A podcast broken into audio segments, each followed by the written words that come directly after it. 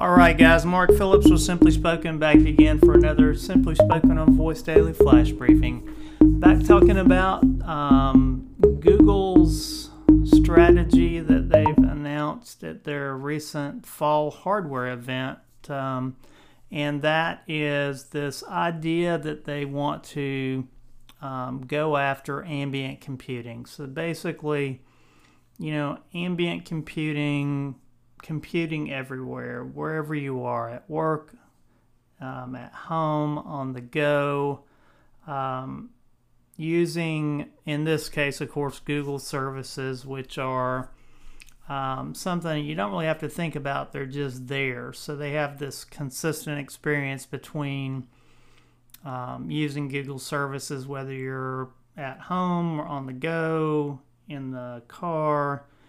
Um, so they they pretty much I think that's what they're trying to do with their hardware basically, and that's why they paired that up with the the hardware um, event announcement.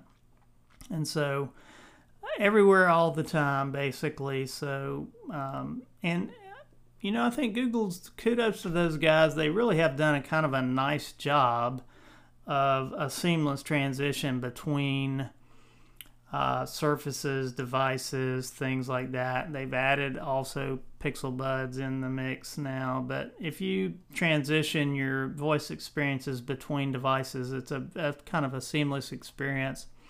And they built some of those transition capabilities into the development platform. So when you develop for the platform, you can actually facilitate those transitions in a seamless way. So I think ambient computing, love the idea, love the concept, hope to see more of it. Uh, kudos to Google for their uh, thought leadership in the space. All right, guys, back again tomorrow. Thanks. This is Simply Spoken on Voice Daily Flash Briefing.